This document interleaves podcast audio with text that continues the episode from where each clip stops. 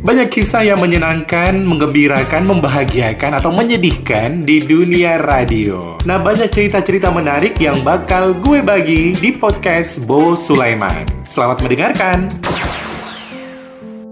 Halo, apa kabar? Ini adalah podcast pertama gue yang sengaja gue buat dengan apa ya dengan sedikit keberanian. Mengapa sedikit keberanian? Karena dari kemarin tuh nggak tahu apa yang mau dibuat ya, apa yang mau dibicarakan. Kemudian apakah akan ada yang denger dan masih banyak lagi. Itu ada ketakutan-ketakutan sebenarnya sih nggak usah terlalu dipikirin ya. Denger atau nggak denger yang pasti uh, gue mencoba untuk bercerita. Bercerita apa pun mengenai kehidupan, mengenai pertemanan, mengenai percintaan barangkali atau relationship atau juga hal-hal lain yang mungkin menjadi topik bahasan yang menarik menurut gue gue yang mudah-mudahan saja didengar ya. Dan malam ini mungkin ada sedikit kegundahan ketika gue buka-buka sosial media. Waduh ternyata pertemanan gue walaupun banyak tapi banyak juga ya yang gue delete uh, pertemanannya atau hal-hal yang lain. Ini gara-gara perbedaan persepsi atau perbedaan prinsip atau perbedaan apalah. Ini terkaitan dengan memang sudah sekitar 5-6 tahun yang lalu ya ketika konstelasi politik di Indonesia memanas.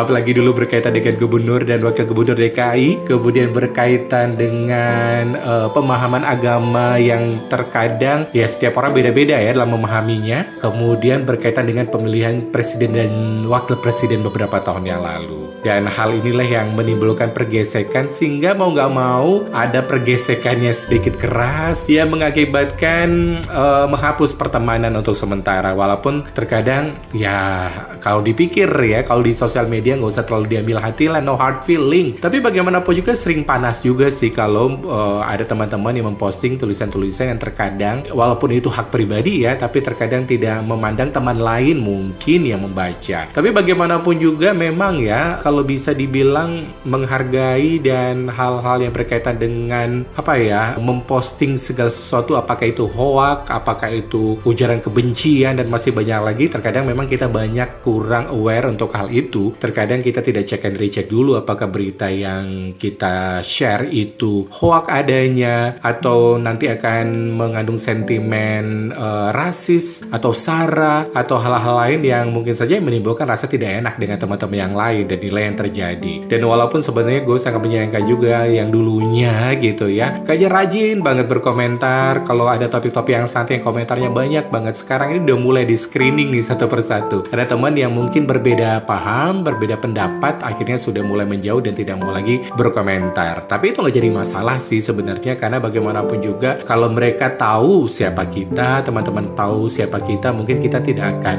uh, mendelete ataupun juga ada rasa ragu atau enggan untuk kembali berkomentar padahal sebenarnya mereka udah tahu siapa diri kita sebenarnya karena kita sudah berteman di dunia nyata itu lebih lama dibandingkan dunia maya. Nah, itulah poin pertama bahwa ternyata dunia maya itu bisa dibilang pertemanannya bisa dibilang semu juga ataupun juga hanya komentar-komentar ya untuk nyenengin hati atau hal-hal yang lain. Tapi sebenarnya pertemanan yang benar-benar pertemanan itu ketika di dunia nyata. Namun yang pasti ya belakang ini memang banyak sekali kalau dibuka-buka di Facebook teman gitu ya. Siapa saja sih teman-teman yang sudah di delete atau mendelete atau apa ya istilahnya unfriend bagaimanapun juga follow atau unfollow itu ada sesuatu hal yang biasa wajar nggak sih kita harus kehilangan teman hanya gara-gara kita saling menghujat karena berbeda politik atau misal saja berbeda pandangan mengenai satu keyakinan. Dan bodohnya kita nggak sadar sebenarnya kita hanya korban yang dimanfaatin demi mencapai tujuan orang lain. Nah daripada kehilangan teman hanya gara-gara termakan ujaran kebencian lah dan perdebatan yang nggak penting, mendingan menyikapi perbedaan pandangan politik atau juga hal-hal lainnya dengan cara yang lebih sehat, bijak, dan terbuka saja gitu ya. Walau nggak mudah ya, karena terkadang kita suka terpancing dipancing oleh berita-berita. Nah, ternyata ini berita-beritanya dari website yang tidak bisa dipertanggungjawabkan. Ternyata ada website abal-abal yang belum ter terverifikasi, misalnya oleh Dewan Pers. Ternyata uh, website yang sengaja dibuat untuk memanas-manaskan uh, seseorang dan terkadang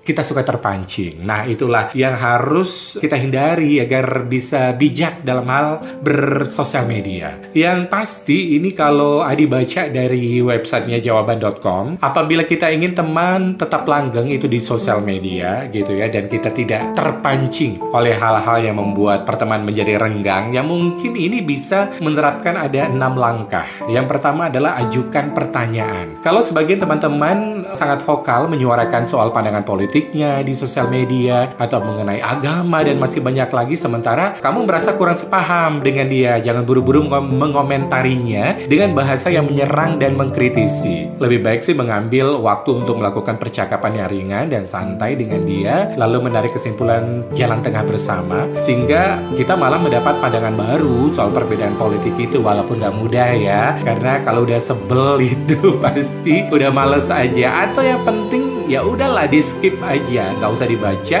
dan itu pun juga nanti akan terlewatkan dengan atau mereka yang mengeluarkan cerita-cerita baru gitu di sosial media. Kemudian yang kedua adalah akuilah pandangan mereka yang berbeda denganmu. Hampir mirip dengan cara yang pertama mengakui pandangan teman atau orang lain yang berbeda dengan kita adalah langkah yang baik. Karena kita tahu kalau setiap orang itu pasti punya pandangan berbeda dalam hidupnya dan kita nggak boleh memaksakan dia untuk menganut pandangan kita. Nah inilah sikap yang yang perlu ditanamkan baik dalam komunitas pertemanan maupun diskusi. Dan ini memang memerlukan kedewasaan ya karena itu memang gak mudah. Apalagi ya zaman sekarang gampang tersulut oleh hal-hal yang memicu emosi. Tapi balik lagi ya mendingan kita berpikir beberapa kali gitu ya sebelum berkomentar atau juga mengunfollow teman-teman kita. Yang ketiga adalah ambil waktu untuk offline atau tidak menggunakan sosial media. Nah daripada emosi-emosian mendingan untuk menghindari pertengkaran yang ada perdebatan dan panasnya su politik atau juga hal-hal lain di sosial media adalah dengan cara menarik diri dari sosial media atau offline. Kalau kamu merasa ada seseorang teman yang mulai menyebarkan pandangan kontroversial tentang politik di sosial medianya, sebaiknya hindari untuk mengomentari. Ya udah didiemin aja lah, cuek aja, nggak usah terlalu diambil pusing. Yang keempat adalah kasih saran kalau hal itu benar-benar diperlukan. Nah, kalau dirasakan nggak usah dikasih saran, nanti juga akan menghilang sendirinya. Ya udah nggak apa-apa. Tapi kalau itu berkaitan dengan hoak atau berkaitan dengan ujaran kebencian, nah nggak ada salahnya dong kita sebagai teman harus memberikan saran atau atau masukan tapi dengan kata-kata yang uh, baik gitu ya sebagai seorang teman karena bagaimanapun juga kita tidak ingin teman kita terjerumus atau juga terjerembab dalam masalah apabila nanti ini berkaitan dengan ujaran kebencian atau hoak dan dilaporkan oleh pihak-pihak tertentu nah lebih baik kita kasih saja saran yang baik misalnya ke messenger atau ke WA-nya gitu ya supaya paling tidak kita sudah memberikan saran saran yang baik bahwa itu adalah salah kalaupun dia mau menerima atau tidak itu urusan yang lain yang nanti gitu ya pasti uh, kamu sudah memberikan saran terbaik karena kamu benar-benar ingin agar teman kamu itu tidak jatuh dalam masalah yang baru. Kemudian yang kelima adalah bersikaplah reflektif dan tidak reaktif. Jadi sebagai pengguna sosmed ini ada banyak orang yang kurang berhati-hati sebelum memposting sesuatu. Karena itu penting sekali ya untuk lebih teliti dan kritis. Berpikirlah dua kali sebelum memposting sesuatu di timelinemu karena postingan yang kurang baik bisa saja hanya akan menimbulkan perdebatan dan serangan balik yang melelahkan. Kalau memang isi postinganmu untuk menjelek-jelekan, membanding-bandingkan, mengkritik, atau menyebarkan ujaran kebencian, lebih baik jangan mempostingnya sama sekali. Inilah yang dinamakan dengan sikap reflektif dan bukan reaktif. Yang keenam, atau yang terakhir itu adalah kalau temanmu sama sekali masih tetap bebal dan terus memicu konflik, mungkin waktunya untuk memikirkan status pertemanan kalian. Nah, ini adalah alternatif terakhir. Kamu mungkin sudah melakukan beberapa cara dengan sangat baik banget ya, tapi nyatanya ada beberapa temanmu yang masih terus menyebarkan kebencian dan konflik di sosmed, entah itu menyinggung-nyinggung soal agama kah, ras atau suku lah. Mungkin sudah waktunya untuk kembali mengevaluasi status pertemanan kalian. Siapa pun pasti nggak bisa mentolerir ucapan atau perilaku yang diskriminatif, kasar, atau penuh celaan. Nah, jadi keputusan ada di tanganmu sekarang, teman. Nah, kita semua pasti nggak mau dong kehilangan teman-teman dekat yang sudah kenal sejak lama. Sekalipun itu mereka adalah teman yang kita kenal di media sosial, pastinya kehilangan satu teman akan jauh lebih menyakitkan. Sementara pertemanan yang rusak itu sebenarnya terjadi terjadi karena kita mudah terhasut kepentingan politik orang lain. Nah, saran terbaik untuk mencegah kerusakan itu adalah dengan menjaga sikap kita. Jagalah supaya kita tetap berbicara sopan dan jangan termakan kampanye yang tidak sehat. Inilah cara bagi kita untuk menghargai kemanusiaan satu sama lain bahkan saat kita berbeda pandangan politik. Nah, gimana? masih banyak yang pengen di delete pertemanannya atau di unfollow semuanya berpulang pada diri teman masing-masing. Terima kasih udah dengerin podcast receh di kali ini. Kita jumpa lagi di podcast berikutnya. Bye bye. Banyak cerita-cerita lain, kisah-kisah lain yang bakal gue bagikan untuk teman semuanya. Jadi jangan ke mana-mana, nantikan terus podcast Bo Sulaiman.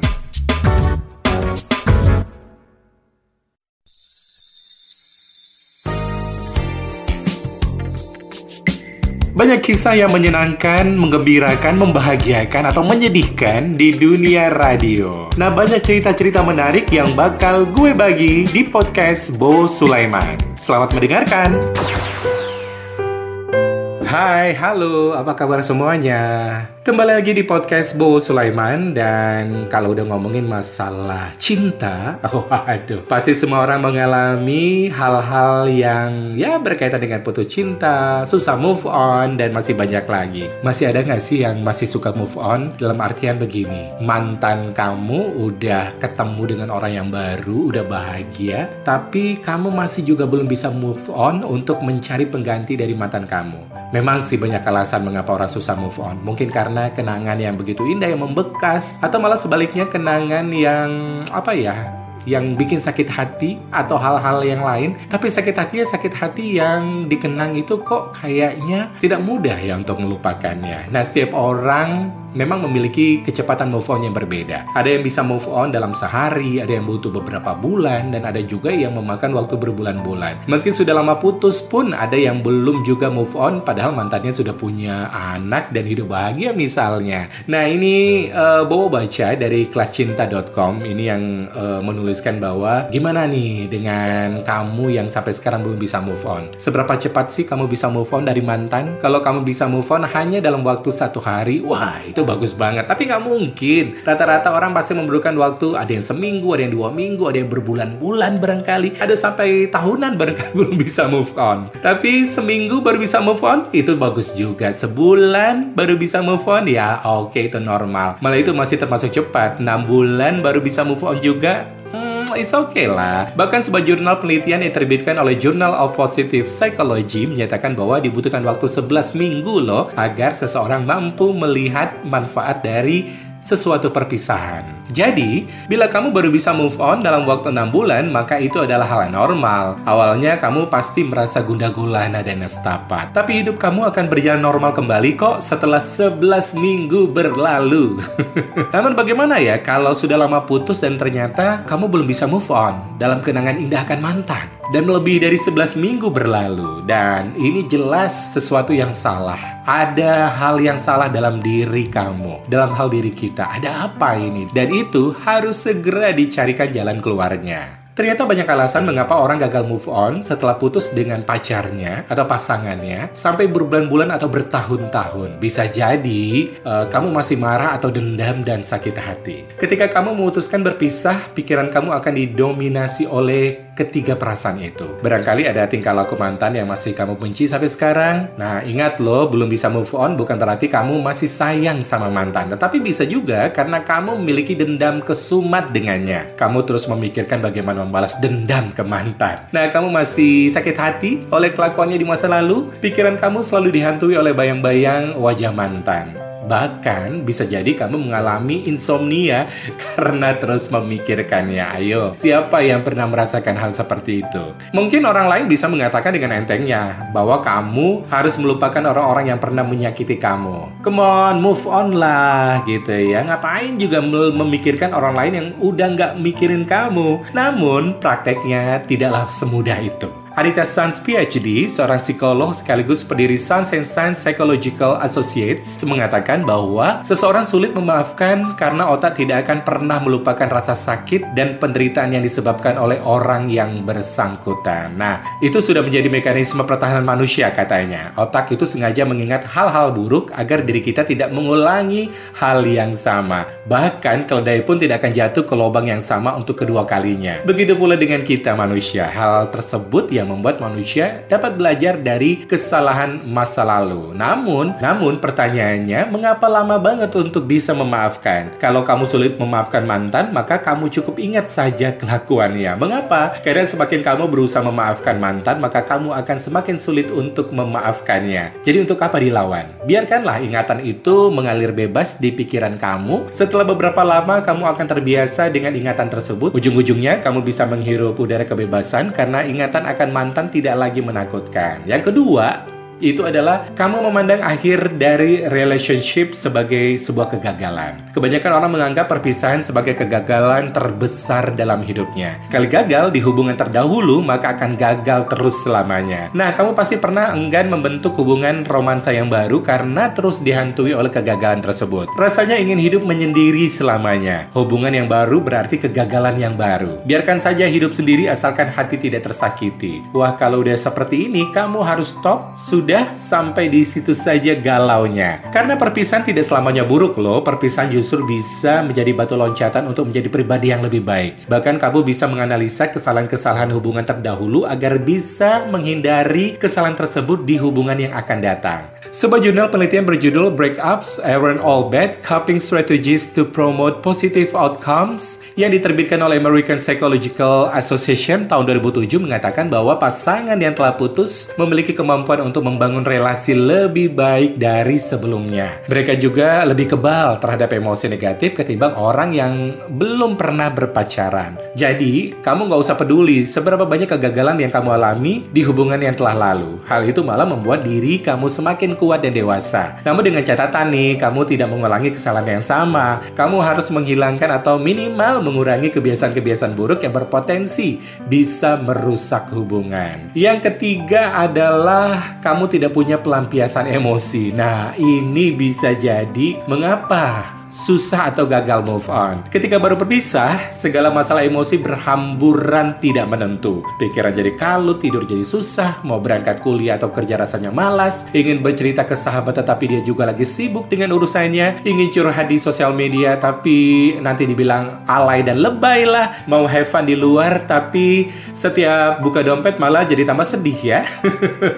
nah, segala yang berlebihan itu nggak baik, termasuk emosi yang berlebihan di pikiran. Emosi yang berlebihan bisa menyebabkan stres, insomnia, dan bahkan kegilaan. Jangan sampai kamu berjalan sambil ketawa-ketawa sendiri ya, hanya karena terlalu banyak menampung emosi tadi. Apabila sudah lama putus dan kamu masih marah dengan mantan, coba pikirkan lagi penyebabnya. Mengapa kamu masih marah dengannya? Bukankah kalian sudah lama putus? Apa mantan mengirimkan santet nih agar kamu terus memikirkannya? Atau jangan-jangan itu semua karena diri kamu sendiri yang tidak tahu cara melampiaskan emosi? Dan yang pasti memang ini adalah sesuatu sesuatu hal yang tidak mudah, tapi memang banyak hal yang bisa dilakukan ya. Kalau selama ini kamu terus menendam emosi terlalu lama, segeralah keluar dari kamar kamu sekarang juga hubungi sahabat yang kamu percaya. Lalu minta waktunya untuk mendengar segala keluh kesah yang sudah kamu simpan sekian lama dan bila sahabat kamu lagi sibuk kerja atau kuliah, tunggu sampai dia ada waktu luang. Apa pun yang terjadi, kamu harus membicarakan isi pikiran kamu ke dia secepatnya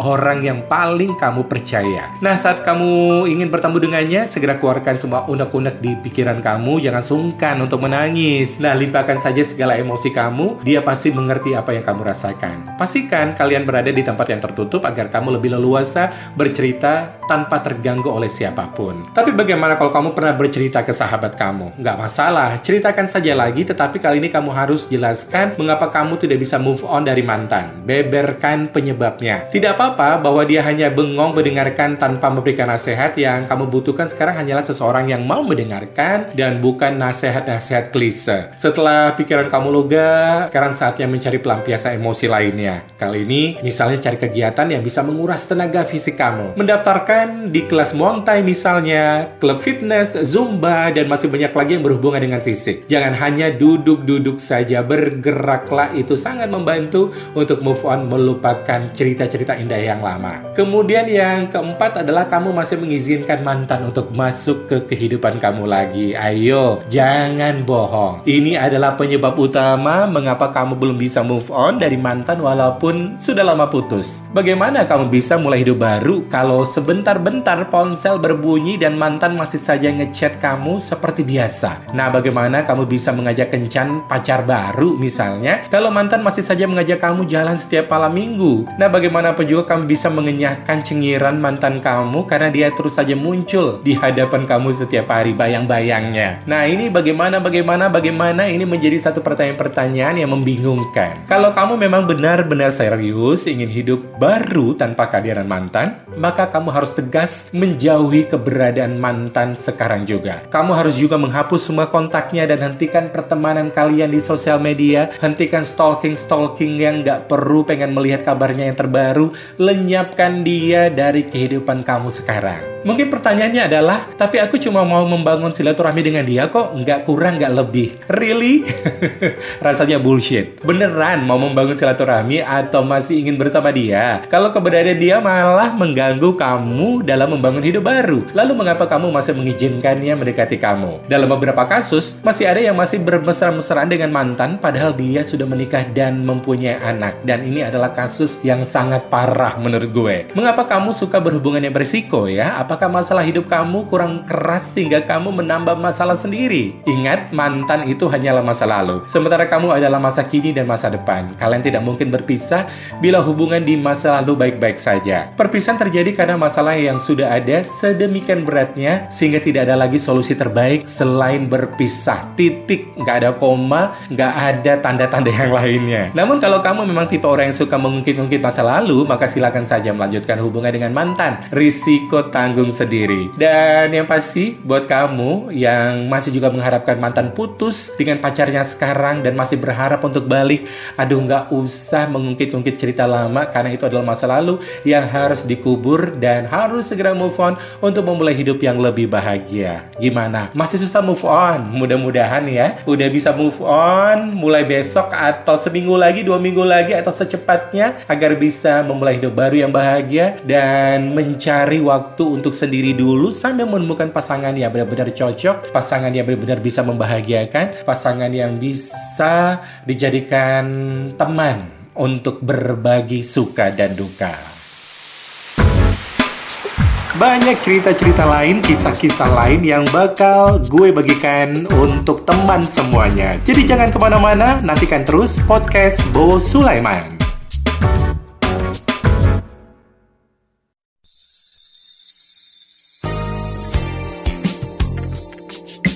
Banyak kisah yang menyenangkan, menggembirakan, membahagiakan, atau menyedihkan di dunia radio. Nah, banyak cerita-cerita menarik yang bakal gue bagi di podcast Bo Sulaiman. Selamat mendengarkan.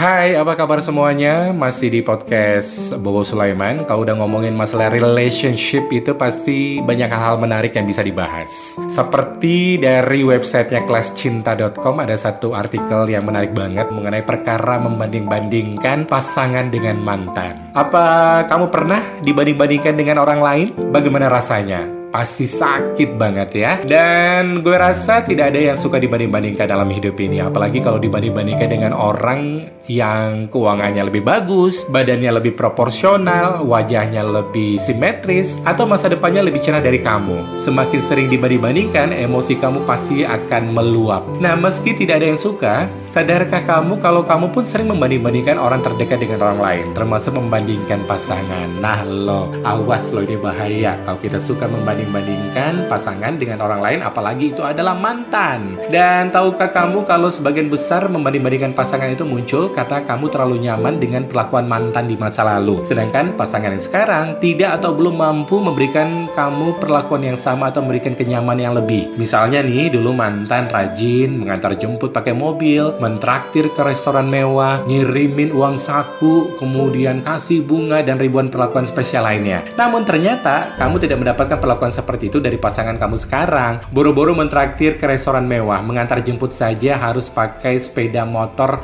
kreditan pula. Nah, perlakuan-perlakuan yang serba kurang itu akhirnya membuat kamu mengingat-ingat masa lalu dan mulai membanding-bandingkan pasangan dengan mantan. Nah, ini bahaya banget. Di titik ini tidak masalah kalau kamu membandingkan dengan pikiran, tapi jadi banjir masalah kalau kamu sampai membicarakan ke pasangan. Harapannya sih dengan membanding-bandingkan dengan mantan, maka ia akan memperlakukan kamu sama persis dengan perlakuan mantan. Dan kamu pun mendapatkan kenyamanan dengan kemewahan itu lagi. Itu kan yang kamu mau. Sayangnya, hasil yang kamu dapatkan adalah nol besar. Bukan kenyamanan yang kamu dapatkan, tapi seonggok luka dalam hubungan. Pasangan kamu jelas tidak mau dong dibanding-bandingkan dengan mantan karena mereka adalah dua orang yang berbeda.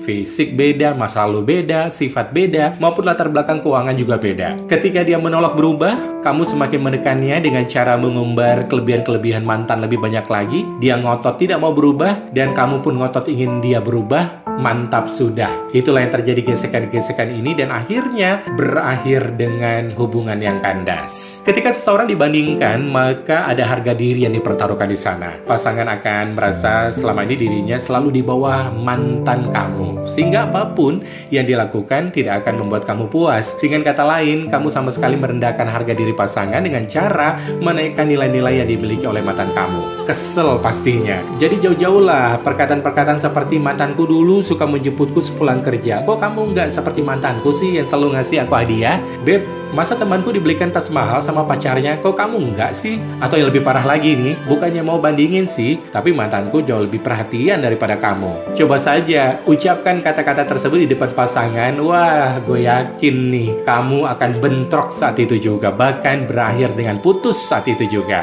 Berharap pasangan melakukan apa saja yang kamu suka itu wajar, tapi jangan disampaikan lewat perbandingan. Sampaikan lewat komunikasi yang santai, misalnya nih, Beb, aku suka deh waktu kamu jemput aku pulang kerja. Aku mau dong dijemput tiap hari. Ulang tahun nanti aku mau hadiah ini dong sayang. Semampu kamu aja sih. Dan sebagainya dan sebagainya. Cara begitu jauh lebih baik daripada lewat sindiran perbandingan. Perbandingan selalu menyakitkan. Mau bagaimanapun juga cara kamu menyampaikannya, kamu harus hindari itu sebelum terlambat. Pasangan kamu ingin membuat kisah baru bersama kamu, bukannya membantu kamu mengulang kisah lama. Kamu pun memilih pasangan yang sekarang karena ingin ingin meninggalkan masa lalu kan? Nah, meski negatif perbandingan bisa membuat pasangan menjadi lebih baik jika dibandingkan dengan dirinya sendiri di masa lalu, terutama kalau ada aspek-aspek kebaikan pasangan di masa lalu yang tidak ia teruskan sekarang. Contohnya, kalau dulu dia sangat rajin memberi kecupan di kening kamu sebelum berangkat kerja, sekarang dia langsung pergi kerja begitu saja tanpa pamit. Perbedaan kelakuan dia yang dulu dan sekarang bisa kamu sampaikan lewat perbandingan. Dulu aku suka banget kalau kamu cium kening aku sebelum kerja. Kok sekarang keningku nggak pernah dicium lagi sih? Nah,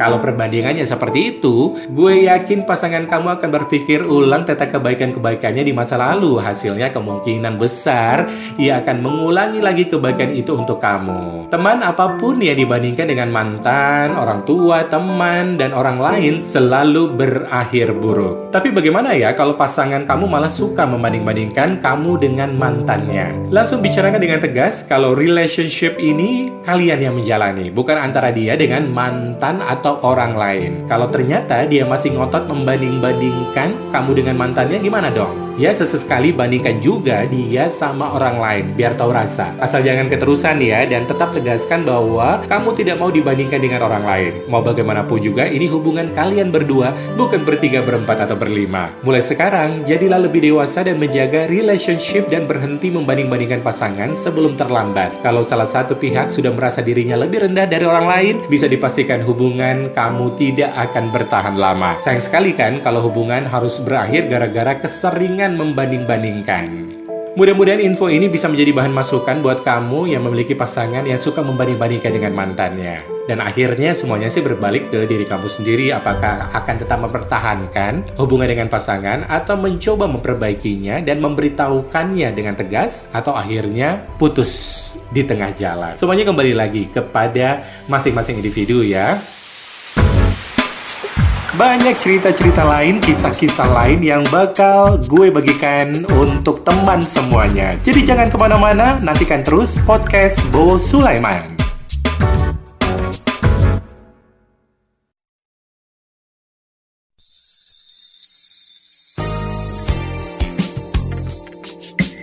Banyak kisah yang menyenangkan, menggembirakan, membahagiakan, atau menyedihkan di dunia radio. Nah, banyak cerita-cerita menarik yang bakal gue bagi di podcast Bo Sulaiman. Selamat mendengarkan. Hai, halo, selamat malam. Kembali bersama Bo Sulaiman. Dan kalau udah ngomongin masalah relationship atau juga hubungan percintaan dan masih banyak lagi itu memang sangat menarik dan gak pernah ada habis-habisnya. Dan beruntung di podcast kali ini uh, Bowo menemukan satu apa ya satu website yang bagus banget itu kelascinta.com dan banyak sih cerita-cerita yang akan Bowo kutip dari kelascinta.com ya. Mudah-mudahan saja ini tidak menjadi permasalahan karena bagaimanapun juga ini hanya sekedar berbagi siapa tahu dengan berbagi ini paling tidak bisa meringankan mereka yang memiliki masalah di luar sana Cela. Karena Bowo bukan psikolog ya ini cuma berbagi saja untuk mengisi podcast ini agar tetap ada isinya.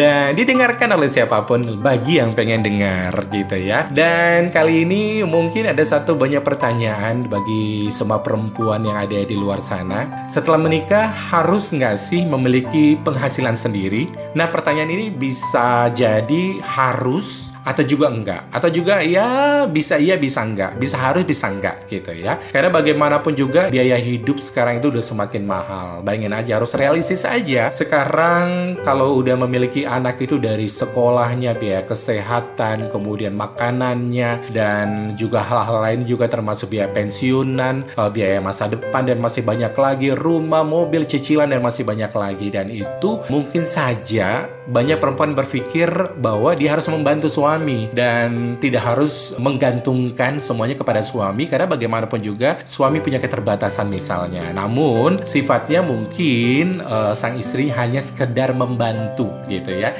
Namun kalau untuk di kota-kota besar sepertinya sudah sejajar ya suami istri bekerja dan mereka saling support dan menopang satu sama yang lain. Namun ini mudah-mudahan saja menjadikan sebuah hubungannya tetap berjalan dengan harmonis ya karena bagaimanapun juga anak-anak atau keluarga tetap menjadi nomor satu agar tetap diperhatikan bagi mereka mereka yang dua-duanya sibuk bekerja. Dan kalau udah ngomongin masalah uh, mengapa sih wanita harus memiliki penghasilan sendiri setelah menikah? Dan yang pertama itu adalah faktor ekonomi. Nah, banyak wanita memilih untuk keluar dari pekerjaannya atau mengurungkan niat untuk bekerja uh, saat diminta oleh suami. Kalau ditanya, mereka akan berkata, rumah dan kesejahteraan keluarga adalah tanggung jawab utama istri dan ekonomi adalah tanggung jawab utama suami. Nggak ada yang salah sih hal-hal seperti ini karena memang suamilah yang harus bekerja keras untuk menafkahi keluarga. Dengan pola pikir seperti itu, maka tidak heran banyak wanita dengan keahlian atau pendidikan tinggi pada akhirnya memilih menjadi ibu rumah tangga saja. Nah, namun sayang juga sih sebenarnya kalau tidak bisa membantu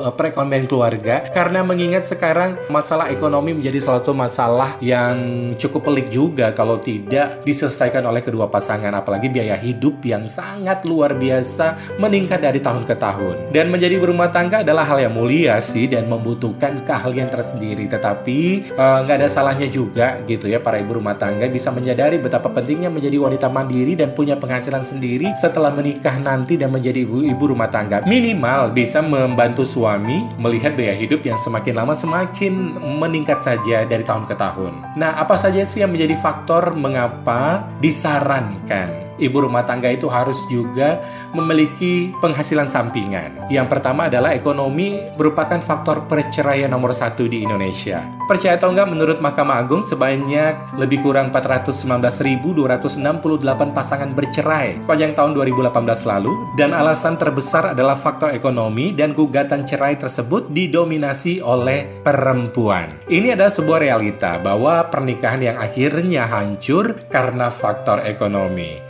Pernikahan itu adalah tantangan tersulit cinta saja nggak cukup. Butuh modal finansial yang cukup untuk menjalani pernikahan. Kontrakan rumah, tagihan listrik, beras, lauk pauk, paket internet, susu bayi, dan berbagai kebutuhan lainnya. Semua itu harus dibayar dengan uang. Nggak bisa hanya dibayar dengan cinta. Dalam teori hierarki kebutuhan Maslow, kebutuhan paling mendasar bagi manusia adalah kebutuhan fisiologis seperti kebutuhan akan makanan, minuman, dan tempat berteduh. Sedangkan kebutuhan kasih sayang berada di posisi ketiga setelahnya dan ini menunjukkan bahwa manusia tidak akan peduli soal cinta kalau kebutuhan mendasarnya belum terpenuhi. Karena itu, kalau kamu memiliki penghasilan sendiri, kamu sebenarnya sedang mempertahankan kebutuhan keluarga. Bayangkan betapa enaknya kalau kamu menjadi wanita mandiri dan tidak pernah bertengkar dengan pasangan soal kekurangan uang. Bisa jadi nggak akan ada yang menghalangi mood untuk mesra-mesraan kalau semua kebutuhan sudah terpenuhi. Yang kedua adalah punya simpanan darurat saat terjadi hal yang tidak diinginkan.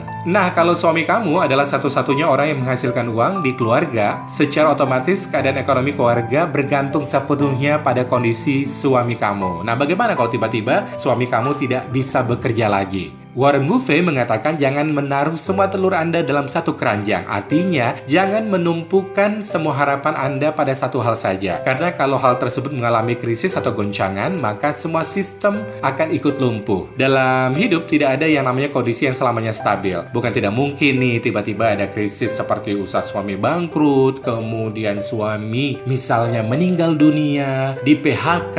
Nah, kalau kamu tidak bersiap untuk hal yang terburuk, lalu apa yang akan kamu lakukan saat krisis krisis terjadi tiba-tiba. Ketika hal itu terjadi, menangis dan menyalahkan nasib tidak ada gunanya. Nah, bila kamu menjadi wanita mandiri dan memiliki penghasilan sendiri, maka goncangan dalam ekonomi keluarga akan bisa dilewati. Kamu tidak perlu lagi pasrah pada nasib karena kamu bisa mengantisipasi nasib. Yang ketiga adalah menjadi istri yang setara dengan suami, bukan yang bergantung sama suami. Banyak istri yang tinggal dalam pernikahan yang tidak bahagia dengan suami yang tidak baik. Salah satu alasannya adalah, e, aku nggak siap cerai bercerai, aku takut nggak dapat biaya buat anak-anak lagi kalau bercerai nanti. Atau mau gimana lagi nih, aku nggak kerja, ya udah deh, aku betah-betahin aja sementara ini. Ntar kalau udah dapat kerja, mungkin aku baru bisa bercerai. Nah, ada banyak lagi hal buruk yang terjadi ketika kamu menjadi orang dewasa terlalu bergantung pada orang lain. Saat kamu bergantung pada seseorang, kamu jadi tidak mampu menegakkan batasan-batasan yang ada. Posisi kamu dalam negosiasi menjadi lemah. Ini juga yang menyebabkan ada istri yang tidak menceraikan suami suaminya saat suaminya berselingkuh atau kasar menggunakan kekerasan. Mereka tidak berdaya saat suami mereka melanggar komitmen yang ditetapkan karena suami mereka menjadi satu-satunya sumber kehidupan mereka. Kamu nggak mau dong disepelekan dan tidak dianggap karena pasangan kamu merasa kamu tidak bisa hidup tanpa uangnya. Ini bukannya berburuk sangka loh. Kamu hanya harus memahami kalau pasangan yang kamu cintai pun hanyalah manusia biasa yang punya kelemahan yang harus diantisipasi. Cinta boleh, tapi jangan sampai kamu meninggalkan logika dan kepercayaan kepercayaan diri kamu. Milikilah penghasilan sendiri dan kamu akan merasa lebih berdaya dalam pernikahan kamu. Kalau kamu dan pasangan memiliki relasi kekuasaan yang seimbang dalam sebuah rumah tangga, tentu saja rumah tangga akan lebih sehat dan penuh rasa hormat terhadap komitmen satu sama lain. Namun semuanya kembali lagi kepada pribadi masing-masing, kepada pola masing-masing pasangan ya dalam mengurus keuangan atau juga perekonomian keluarga. Namun ingat bahwa segala sesuatu bisa saja terjadi dan bagaimanapun juga harus harus pintar-pintar mengelola keuangan keluarga sehingga hal-hal buruk yang bakal terjadi itu bisa diantisipasi jauh-jauh hari. Banyak cerita-cerita lain, kisah-kisah lain yang bakal gue bagikan untuk teman semuanya. Jadi jangan ke mana-mana, nantikan terus podcast Bo Sulaiman.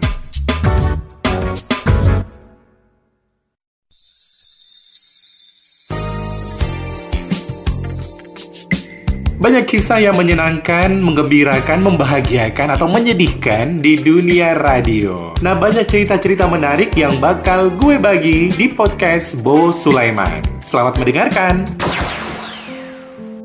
Halo, apa kabar? Ini adalah podcast pertama gue yang sengaja gue buat dengan apa ya dengan sedikit keberanian. Mengapa sedikit keberanian? Karena dari kemarin tuh nggak tahu apa yang mau dibuat ya, apa yang mau dibicarakan. Kemudian apakah akan ada yang dengar dan masih banyak lagi. Itu ada ketakutan-ketakutan sebenarnya sih nggak usah terlalu dipikirin ya. Dengar atau nggak dengar yang pasti uh, gue mencoba untuk bercerita. Bercerita apa pun mengenai kehidupan, mengenai pertemanan, mengenai percintaan barangkali atau relationship atau juga hal-hal lain yang mungkin menjadi topik bahasan yang menarik menurut gue yang mudah-mudahan saja didengar ya. Dan malam ini mungkin ada sedikit kegundahan ketika gue buka-buka sosial media. Waduh ternyata pertemanan gue walaupun banyak tapi banyak juga ya yang gue delete uh, pertemanannya atau hal-hal yang lain. Ini gara-gara perbedaan persepsi atau perbedaan prinsip atau perbedaan apalah. Ini terkaitan dengan memang sudah sekitar 5-6 tahun yang lalu ya ketika konstelasi politik di Indonesia memanas. Apalagi dulu berkaitan dengan gubernur dan wakil gubernur DKI, kemudian berkaitan dengan uh, pemahaman agama yang terkadang ya setiap orang beda-beda ya dalam memahaminya. Kemudian berkaitan dengan pemilihan presiden dan wakil presiden beberapa tahun yang lalu. Dan hal inilah yang menimbulkan pergesekan sehingga mau nggak mau ada pergesekannya sedikit keras yang mengakibatkan uh, menghapus pertemanan untuk sementara. Walaupun terkadang ya kalau dipikir ya kalau di sosial media nggak usah terlalu diambil hati lah no hard feeling. Tapi bagaimanapun juga sering panas juga sih kalau uh, ada teman-teman yang memposting tulisan-tulisan yang terkadang walaupun itu hak pribadi ya tapi terkadang tidak memandang teman lain mungkin yang membaca. Tapi bagaimanapun juga memang ya kalau bisa dibilang menghargai dan hal-hal yang berkaitan dengan apa ya memposting segala sesuatu apakah itu hoak, apakah itu ujaran kebencian dan masih banyak lagi terkadang memang kita banyak kurang aware untuk hal itu. Terkadang kita tidak cek and recheck dulu apakah berita yang kita share itu hoak adanya atau nanti akan mengandung sentimen uh, rasis atau sara atau hal-hal lain yang mungkin saja menimbulkan rasa tidak enak dengan teman-teman yang lain dan nilai yang terjadi. Dan walaupun sebenarnya gue sangat menyayangkan juga yang dulunya gitu ya, kayaknya rajin banget berkomentar. Kalau ada topik-topik yang santai yang komentarnya banyak banget. Sekarang ini udah mulai di screening nih satu persatu. Ada teman yang mungkin berbeda paham, berbeda pendapat, akhirnya sudah mulai menjauh dan tidak mau lagi berkomentar. Tapi itu nggak jadi masalah sih sebenarnya karena bagaimanapun juga kalau mereka tahu siapa kita, teman-teman tahu siapa kita, mungkin kita tidak akan uh, mendelete ataupun juga ada rasa ragu atau enggan untuk kembali berkomentar padahal sebenarnya mereka udah tahu siapa diri kita sebenarnya karena kita sudah berteman di dunia nyata itu lebih lama dibandingkan dunia maya. Nah, itulah poin pertama bahwa ternyata dunia maya itu bisa dibilang pertemanannya bisa dibilang semu juga ataupun juga hanya komentar-komentar ya untuk nyenengin hati atau hal-hal yang lain. Tapi sebenarnya pertemanan yang benar-benar pertemanan itu ketika di dunia nyata. Namun yang pasti ya belakang ini memang banyak sekali kalau dibuka-buka di Facebook teman gitu ya. Siapa saja sih teman-teman yang sudah di delete atau mendelete atau apa ya istilahnya unfriend bagaimanapun juga follow atau unfollow itu ada sesuatu hal yang biasa wajar nggak sih kita harus kehilangan teman hanya gara-gara kita saling menghujat karena berbeda politik atau misal saja berbeda pandangan mengenai satu keyakinan. Dan bodohnya kita nggak sadar sebenarnya kita hanya korban yang dimanfaatin demi mencapai tujuan orang lain. Nah daripada kehilangan teman hanya gara-gara termakan ujaran kebencian lah dan perdebatan yang nggak penting, mendingan menyikapi perbedaan pandangan politik atau juga hal-hal lainnya dengan cara yang lebih sehat, bijak, dan terbuka saja gitu ya. Walau nggak mudah ya, karena terkadang kita suka terpancing terpancing oleh berita-berita. Nah, ternyata ini berita-beritanya dari website yang tidak bisa dipertanggungjawabkan. Ternyata ada website abal-abal yang belum ter terverifikasi, misalnya oleh Dewan Pers. Ternyata uh, website yang sengaja dibuat untuk memanas-manaskan uh, seseorang dan terkadang kita suka terpancing. Nah, itulah yang harus kita hindari agar bisa bijak dalam hal bersosial media. Yang pasti ini kalau Adi baca dari websitenya jawaban.com, apabila kita ingin teman tetap langgeng itu di sosial media gitu ya dan kita tidak terpancing oleh hal-hal yang membuat pertemanan menjadi renggang, yang mungkin ini bisa menerapkan ada enam langkah. Yang pertama adalah ajukan pertanyaan. Kalau sebagian teman-teman sangat vokal menyuarakan soal pandangan politik politiknya di sosial media atau mengenai agama dan masih banyak lagi sementara kamu merasa kurang sepaham dengan dia. Jangan buru-buru mengomentarinya dengan bahasa yang menyerang dan mengkritisi. Lebih baik sih mengambil waktu untuk melakukan percakapan yang ringan dan santai dengan dia lalu menarik kesimpulan jalan tengah bersama sehingga kita malah mendapat pandangan baru soal perbedaan politik itu walaupun gak mudah ya karena kalau udah sebel itu pasti udah males aja atau yang penting ya udahlah di skip aja. Nggak usah dibaca dan itu pun juga nanti akan terlewatkan dengan mereka yang mengeluarkan cerita-cerita baru gitu di sosial media. Kemudian yang kedua adalah akuilah pandangan mereka yang berbeda denganmu. Hampir mirip dengan cara yang pertama mengakui pandangan teman atau orang lain yang berbeda dengan kita adalah langkah yang baik. Karena kita tahu kalau setiap orang itu pasti punya pandangan berbeda dalam hidupnya dan kita nggak boleh memaksakan dia untuk menganut pandangan kita. Nah inilah sikap yang yang perlu ditanamkan baik dalam komunitas pertemanan maupun diskusi. Dan ini memang memerlukan kedewasaan ya karena itu memang gak mudah. Apalagi ya zaman sekarang gampang tersulut oleh hal-hal yang memicu emosi. Tapi balik lagi ya mendingan kita berpikir beberapa kali gitu ya sebelum berkomentar atau juga mengunfollow teman-teman kita. Yang ketiga adalah ambil waktu untuk offline atau tidak menggunakan sosial media. Nah daripada emosi-emosian mendingan untuk menghindari pertengkaran yang ada perdebatan dan panasnya su politik atau juga hal-hal lain di sosial media adalah dengan cara menarik diri dari sosial media atau offline. Kalau kamu merasa ada seseorang teman yang mulai menyebarkan pandangan kontroversial tentang politik di sosial medianya, sebaiknya hindari untuk mengomentari. Ya udah didiemin aja lah, cuek aja nggak usah terlalu diambil pusing. Yang keempat adalah kasih saran kalau hal itu benar-benar diperlukan. Nah, kalau dirasakan nggak usah dikasih saran, nanti juga akan menghilang sendirinya. Ya udah nggak apa-apa. Tapi kalau itu berkaitan dengan hoak atau berkaitan dengan ujaran kebencian, nah nggak ada salahnya dong kita sebagai teman harus memberikan saran atau masukan tapi dengan kata-kata yang uh, baik gitu ya sebagai seorang teman karena bagaimanapun juga kita tidak ingin teman kita terjerumus atau juga terjerembab dalam masalah apabila nanti ini berkaitan dengan ujaran kebencian atau hoak dan dilaporkan oleh pihak-pihak tertentu nah lebih baik kita kasih saja saran yang baik misalnya ke messenger atau ke WA-nya gitu ya supaya paling tidak kita sudah memberikan saran saran yang baik bahwa itu adalah salah kalaupun dia mau menerima atau tidak itu urusan yang lain yang nanti gitu ya pasti uh, kamu sudah memberikan saran terbaik karena kamu benar-benar ingin agar teman kamu itu tidak jatuh dalam masalah yang baru. Kemudian yang kelima adalah bersikaplah reflektif dan tidak reaktif. Jadi sebagai pengguna sosmed ini ada banyak orang yang kurang berhati-hati sebelum memposting sesuatu. Karena itu penting sekali ya untuk lebih teliti dan kritis. Berpikirlah dua kali sebelum memposting sesuatu di timelinemu karena postingan yang kurang baik bisa saja hanya akan menimbulkan perdebatan dan serangan balik yang melelahkan. Kalau memang isi postinganmu untuk menjelek-jelekan, membanding-bandingkan, mengkritik, atau menyebarkan ujaran kebencian, lebih baik jangan mempostingnya sama sekali. Inilah yang dinamakan dengan sikap reflektif dan bukan reaktif. Yang keenam, atau yang terakhir itu adalah kalau temanmu sama sekali masih tetap bebal dan terus memicu konflik, mungkin waktunya untuk memikirkan status pertemanan kalian. Nah, ini adalah alternatif terakhir. Kamu mungkin sudah melakukan beberapa cara dengan sangat baik banget ya, tapi nyatanya ada beberapa temanmu yang masih terus menyebarkan kebencian dan konflik di sosmed, entah itu menyinggung-nyinggung soal agama kah, ras atau suku lah. Mungkin sudah waktunya untuk kembali mengevaluasi status pertemanan kalian. Siapa pun pasti nggak bisa mentolerir ucapan atau perilaku yang diskriminatif, kasar, atau penuh celaan. Nah, jadi keputusan ada di tanganmu sekarang, teman. Nah, kita semua pasti nggak mau dong kehilangan teman-teman dekat yang sudah kenal sejak lama. Sekalipun itu mereka adalah teman yang kita kenal di media sosial, pastinya kehilangan satu teman akan jauh lebih menyakitkan. Sementara pertemanan yang rusak itu sebenarnya terjadi terjadi karena kita mudah terhasut kepentingan politik orang lain. Nah, saran terbaik untuk mencegah kerusakan itu adalah dengan menjaga sikap kita. Jagalah supaya kita tetap berbicara sopan dan jangan termakan kampanye yang tidak sehat. Inilah cara bagi kita untuk menghargai kemanusiaan satu sama lain bahkan saat kita berbeda pandangan politik. Nah, gimana? Masih banyak yang pengen di delete pertemanannya atau di unfollow?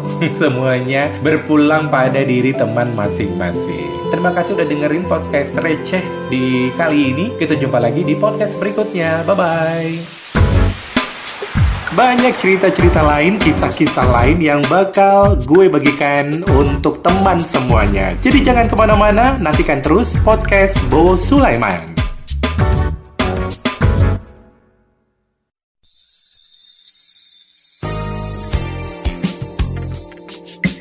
Banyak kisah yang menyenangkan, menggembirakan, membahagiakan, atau menyedihkan di dunia radio. Nah, banyak cerita-cerita menarik yang bakal gue bagi di podcast Bo Sulaiman. Selamat mendengarkan.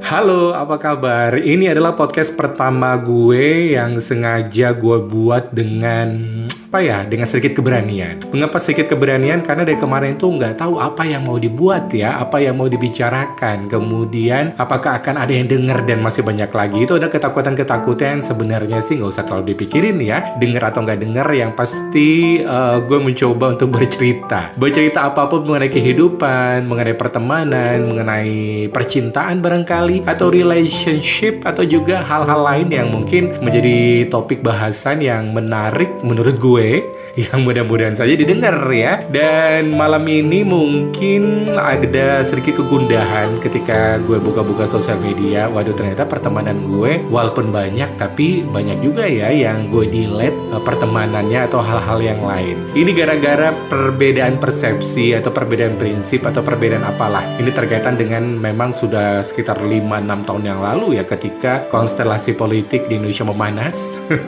Apalagi dulu berkaitan dengan gubernur dan Wakil Gubernur DKI, kemudian berkaitan dengan uh, pemahaman agama yang terkadang ya setiap orang beda-beda ya dalam memahaminya, kemudian berkaitan dengan pemilihan presiden dan wakil presiden beberapa tahun yang lalu. Dan hal inilah yang menimbulkan pergesekan sehingga mau nggak mau ada pergesekannya sedikit keras yang mengakibatkan uh, menghapus pertemanan untuk sementara walaupun terkadang ya kalau dipikir ya kalau di sosial media nggak usah terlalu diambil hati lah no hard hard feeling. Tapi bagaimanapun juga sering panas juga sih kalau uh, ada teman-teman yang memposting tulisan-tulisan yang terkadang walaupun itu hak pribadi ya, tapi terkadang tidak memandang teman lain mungkin yang membaca. Tapi bagaimanapun juga memang ya kalau bisa dibilang menghargai dan hal-hal yang berkaitan dengan apa ya memposting segala sesuatu apakah itu hoak, apakah itu ujaran kebencian dan masih banyak lagi terkadang memang kita banyak kurang aware untuk hal itu. Terkadang kita tidak cek and recheck dulu apakah berita yang kita share itu hoax adanya atau nanti akan mengandung sentimen uh, rasis atau sara atau hal-hal lain yang mungkin saja menimbulkan rasa tidak enak dengan teman-teman yang lain dan nilai yang terjadi. Dan walaupun sebenarnya gue sangat menyayangkan juga yang dulunya gitu ya, kayaknya rajin banget berkomentar kalau ada topik-topik yang santai yang komentarnya banyak banget. Sekarang ini udah mulai di screening nih satu persatu. Ada teman yang mungkin berbeda paham, berbeda pendapat, akhirnya sudah mulai menjauh dan tidak mau lagi berkomentar. Tapi itu nggak jadi masalah sih sebenarnya karena bagaimanapun juga kalau mereka tahu siapa kita, teman-teman tahu siapa kita, mungkin kita tidak akan uh, mendelete ataupun juga ada rasa ragu atau enggan untuk kembali berkomentar padahal sebenarnya mereka udah tahu siapa diri kita sebenarnya karena kita sudah berteman di dunia nyata itu lebih lama dibandingkan dunia maya. Nah, itulah poin pertama bahwa ternyata dunia maya itu bisa dibilang pertemanannya bisa dibilang semu juga ataupun juga hanya komentar-komentar ya untuk nyenengin hati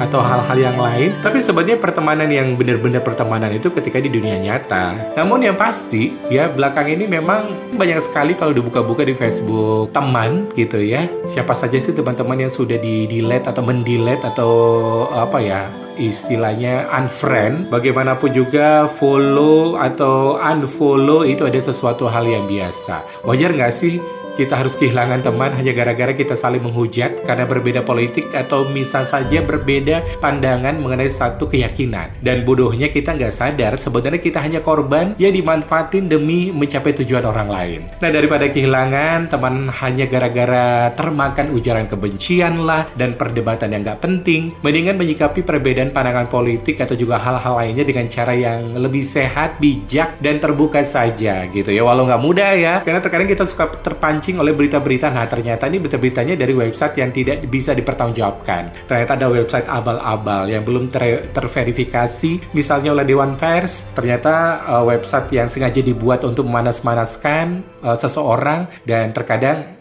kita suka terpancing. Nah, itulah yang harus kita hindari agar bisa bijak dalam hal bersosial media. Yang pasti ini kalau Adi baca dari websitenya jawaban.com, apabila kita ingin teman tetap langgeng itu di sosial media gitu ya dan kita tidak terpancing oleh hal-hal yang membuat pertemanan menjadi renggang, yang mungkin ini bisa menerapkan ada enam langkah. Yang pertama adalah ajukan pertanyaan. Kalau sebagian teman-teman sangat vokal menyuarakan soal pandangan politiknya di sosial media atau mengenai agama dan masih banyak lagi sementara kamu merasa kurang sepaham dengan dia, jangan buru-buru mengomentarinya dengan bahasa yang menyerang dan mengkritisi. Lebih baik sih mengambil waktu untuk melakukan percakapan yang ringan dan santai dengan dia, lalu menarik kesimpulan jalan tengah bersama, sehingga kita malah mendapat pandangan baru soal perbedaan politik itu, walaupun nggak mudah ya, karena kalau udah sebel itu pasti udah males aja, atau yang penting ya udahlah di skip aja nggak usah dibaca dan itu pun juga nanti akan terlewatkan dengan atau mereka yang mengeluarkan cerita-cerita baru gitu di sosial media. Kemudian yang kedua adalah akuilah pandangan mereka yang berbeda denganmu. Hampir mirip dengan cara yang pertama mengakui pandangan teman atau orang lain yang berbeda dengan kita adalah langkah yang baik. Karena kita tahu kalau setiap orang itu pasti punya pandangan berbeda dalam hidupnya dan kita nggak boleh memaksakan dia untuk menganut pandangan kita. Nah inilah sikap yang yang perlu ditanamkan baik dalam komunitas pertemanan maupun diskusi. Dan ini memang memerlukan kedewasaan ya karena itu memang gak mudah. Apalagi ya zaman sekarang gampang tersulut oleh hal-hal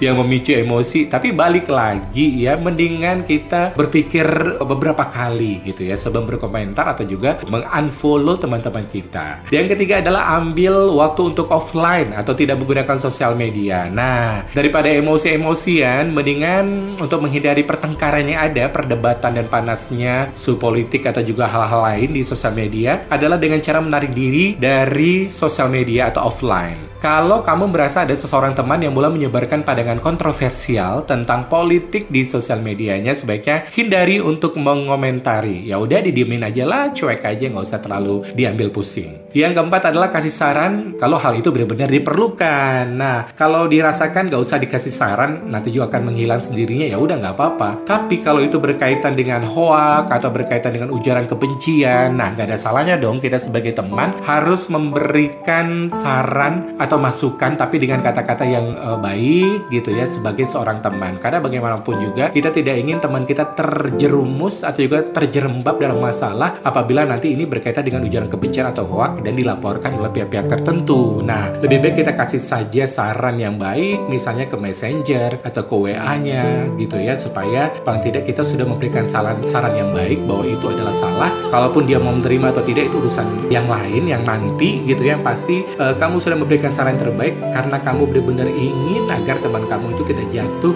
dalam masalah yang baru. Kemudian yang kelima adalah bersikaplah reflektif dan tidak reaktif. Jadi sebagai pengguna sosmed ini ada banyak orang yang kurang berhati-hati sebelum memposting sesuatu. Karena itu penting sekali ya untuk lebih teliti dan kritis. Berpikirlah dua kali sebelum memposting sesuatu di timelinemu karena postingan yang kurang baik bisa saja hanya akan menimbulkan perdebatan dan serangan balik yang melelahkan. Kalau memang isi postinganmu untuk menjelek-jelekan, membanding-bandingkan, mengkritik, atau menyebarkan ujaran kebencian, lebih baik jangan mempostingnya sama sekali. Inilah yang dinamakan dengan sikap reflektif dan bukan reaktif. Yang keenam atau yang terakhir itu adalah kalau temanmu sama sekali masih tetap bebal dan terus memicu konflik, mungkin waktunya untuk memikirkan status pertemanan kalian. Nah, ini adalah alternatif terakhir. Kamu mungkin sudah melakukan beberapa cara dengan sangat baik banget ya, tapi nyatanya ada beberapa temanmu yang masih terus menyebarkan kebencian dan konflik di sosmed, entah itu menyinggung-nyinggung soal agama kah, ras atau suku lah. Mungkin sudah waktunya untuk kembali mengevaluasi status pertemanan kalian. Siapa pun pasti nggak bisa mentolerir ucapan atau perilaku yang diskriminatif, kasar, atau penuh celaan. Nah, jadi keputusan ada di tanganmu sekarang, teman. Nah, kita semua pasti nggak mau dong kehilangan teman-teman dekat yang sudah kenal sejak lama. Sekalipun itu mereka adalah teman yang kita kenal di media sosial, pastinya kehilangan satu teman akan jauh lebih menyakitkan. Sementara pertemanan yang rusak itu sebenarnya terjadi terjadi karena kita mudah terhasut kepentingan politik orang lain.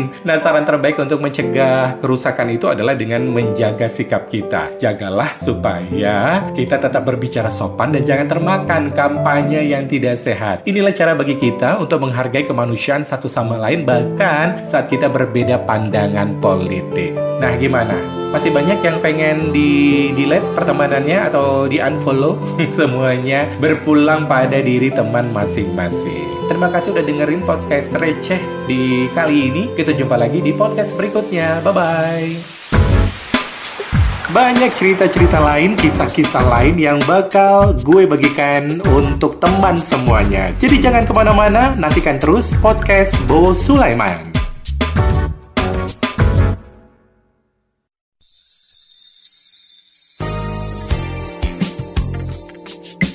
Banyak kisah yang menyenangkan, menggembirakan, membahagiakan, atau menyedihkan di dunia radio. Nah, banyak cerita-cerita menarik yang bakal gue bagi di podcast Bo Sulaiman. Selamat mendengarkan.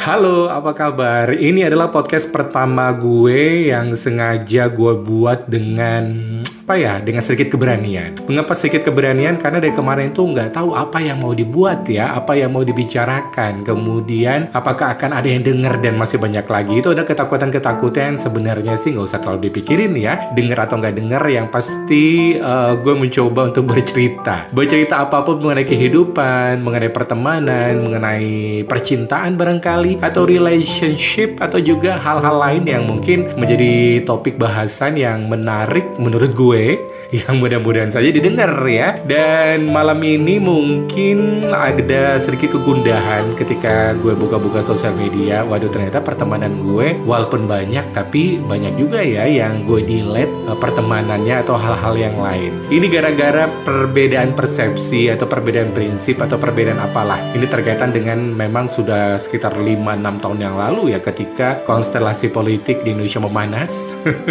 Apalagi dulu berkaitan dengan gubernur dan Wakil Gubernur DKI, kemudian berkaitan dengan uh, pemahaman agama yang terkadang ya setiap orang beda-beda ya dalam memahaminya, kemudian berkaitan dengan pemilihan presiden dan wakil presiden beberapa tahun yang lalu. Dan hal inilah yang menimbulkan pergesekan sehingga mau nggak mau ada pergesekannya sedikit keras yang mengakibatkan uh, menghapus pertemanan untuk sementara walaupun terkadang ya kalau dipikir ya kalau di sosial media nggak usah terlalu diambil hati lah no hard feeling. Tapi bagaimanapun juga sering panas juga sih kalau uh, ada teman-teman yang memposting tulisan-tulisan yang terkadang walaupun itu hak pribadi ya tapi terkadang tidak memandang teman lain mungkin yang membaca. Tapi bagaimanapun juga memang ya kalau bisa dibilang menghargai dan hal-hal yang berkaitan dengan apa ya memposting segala sesuatu apakah itu hoak apakah itu ujaran kebencian dan masih banyak lagi terkadang memang kita banyak kurang aware untuk hal itu. Terkadang kita tidak cek and recheck dulu apakah berita yang kita share itu hoak adanya atau nanti akan mengandung sentimen uh, rasis atau sara atau hal-hal lain yang mungkin saja menimbulkan rasa tidak enak dengan teman-teman yang lain dan nilai yang terjadi. Dan walaupun sebenarnya gue sangat menyayangkan juga yang dulunya gitu ya, kayaknya rajin banget berkomentar. Kalau ada topik-topik yang santai yang komentarnya banyak banget. Sekarang ini udah mulai di screening nih satu persatu. Ada teman yang mungkin berbeda paham, berbeda pendapat, akhirnya sudah mulai menjauh dan tidak mau lagi berkomentar. Tapi itu nggak jadi masalah sih sebenarnya karena bagaimanapun juga kalau mereka tahu siapa kita, teman-teman tahu siapa kita, mungkin kita tidak akan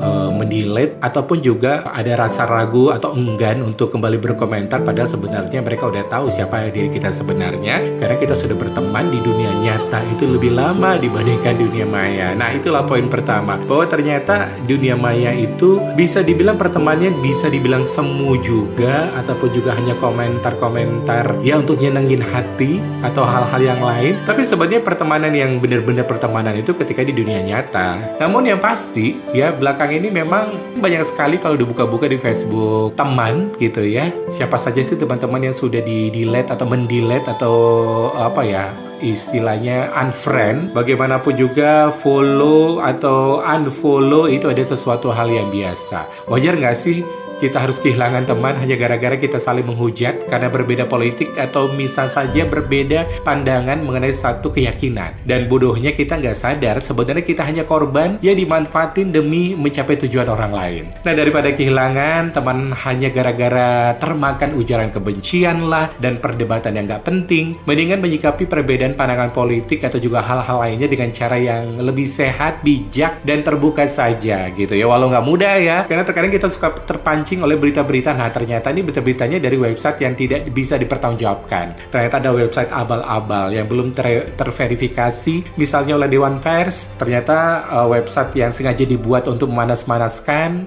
uh, seseorang dan terkadang kita suka terpancing. Nah, itulah yang harus kita hindari agar bisa bijak dalam hal bersosial media. Yang pasti ini kalau Adi baca dari websitenya jawaban.com, apabila kita ingin teman tetap langgeng itu di sosial media gitu ya dan kita tidak terpancing oleh hal-hal yang membuat pertemanan menjadi renggang, yang mungkin ini bisa menerapkan ada enam langkah. Yang pertama adalah ajukan pertanyaan. Kalau sebagian teman-teman sangat vokal menyuarakan soal pandangan politik politiknya di sosial media atau mengenai agama dan masih banyak lagi. Sementara kamu merasa kurang sepaham dengan dia. Jangan buru-buru mengomentarinya dengan bahasa yang menyerang dan mengkritisi. Lebih baik sih mengambil waktu untuk melakukan percakapan yang ringan dan santai dengan dia lalu menarik kesimpulan jalan tengah bersama sehingga kita malah mendapat pandangan baru soal perbedaan politik itu walaupun gak mudah ya. Karena kalau udah sebel itu pasti udah males aja. Atau yang penting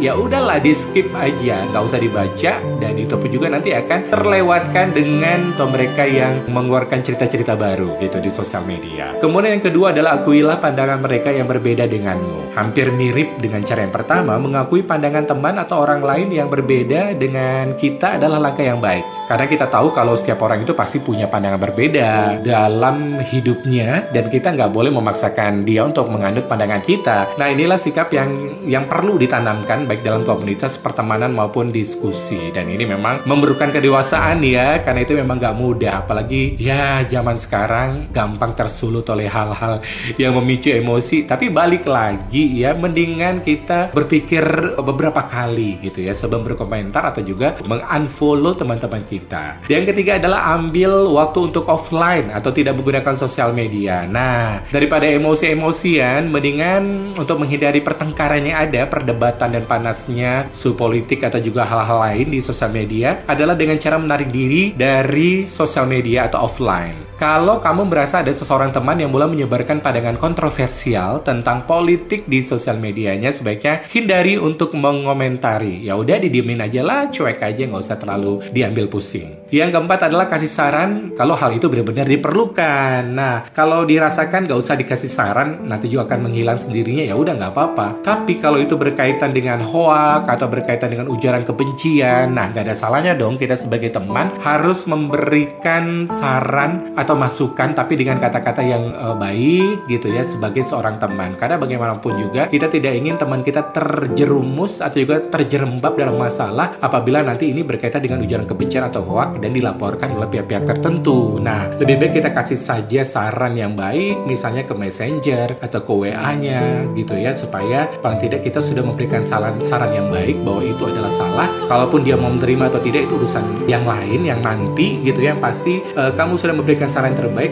karena kamu benar-benar ingin agar teman kamu itu tidak jatuh dalam masalah yang baru. Kemudian yang kelima adalah bersikaplah reflektif dan tidak reaktif. Jadi sebagai pengguna sosmed ini ada banyak orang yang kurang berhati-hati sebelum memposting sesuatu. Karena itu penting sekali ya untuk lebih teliti dan kritis. Berpikirlah dua kali sebelum memposting sesuatu di timelinemu karena postingan yang kurang baik bisa saja hanya akan menimbulkan perdebatan dan serangan balik yang melelahkan. Kalau memang isi postinganmu untuk menjelek-jelekan, membanding-bandingkan, mengkritik atau menyebarkan ujaran kebencian lebih baik jangan mempostingnya sama sekali. Inilah yang dinamakan dengan sikap reflektif dan bukan reaktif. Yang keenam atau yang terakhir itu adalah kalau temanmu sama sekali masih tetap bebal dan terus memicu konflik, mungkin waktunya untuk memikirkan status pertemanan kalian. Nah, ini adalah alternatif terakhir. Kamu mungkin sudah melakukan beberapa cara dengan sangat baik banget ya, tapi nyatanya ada beberapa temanmu yang masih terus menyebarkan kebencian dan konflik di sosmed, entah itu menyinggung-nyinggung soal agama kah, ras atau suku lah. Mungkin sudah waktunya untuk kembali mengevaluasi status pertemanan kalian. Siapa pun pasti nggak bisa mentolerir ucapan atau perilaku yang diskriminatif, kasar, atau penuh celaan. Nah, jadi keputusan ada di tanganmu sekarang, teman. Nah, kita semua pasti nggak mau dong kehilangan teman-teman dekat yang sudah kenal sejak lama. Sekalipun itu mereka adalah teman yang kita kenal di media sosial, pastinya kehilangan satu teman akan jauh lebih menyakitkan. Sementara pertemanan yang rusak itu sebenarnya terjadi karena kita mudah terhasut kepentingan politik orang lain. Nah, saran terbaik untuk mencegah kerusakan itu adalah dengan menjaga sikap kita. Jagalah supaya kita tetap berbicara sopan dan jangan termakan kampanye yang tidak sehat. Inilah cara bagi kita untuk menghargai kemanusiaan satu sama lain bahkan saat kita berbeda pandangan politik. Nah, gimana? Masih banyak yang pengen di delete pertemanannya atau di unfollow semuanya berpulang pada diri teman masing-masing. Terima kasih udah dengerin podcast receh di kali ini. Kita jumpa lagi di podcast berikutnya. Bye bye. Banyak cerita-cerita lain, kisah-kisah lain yang bakal gue bagikan untuk teman semuanya. Jadi jangan ke mana-mana, nantikan terus podcast Bo Sulaiman.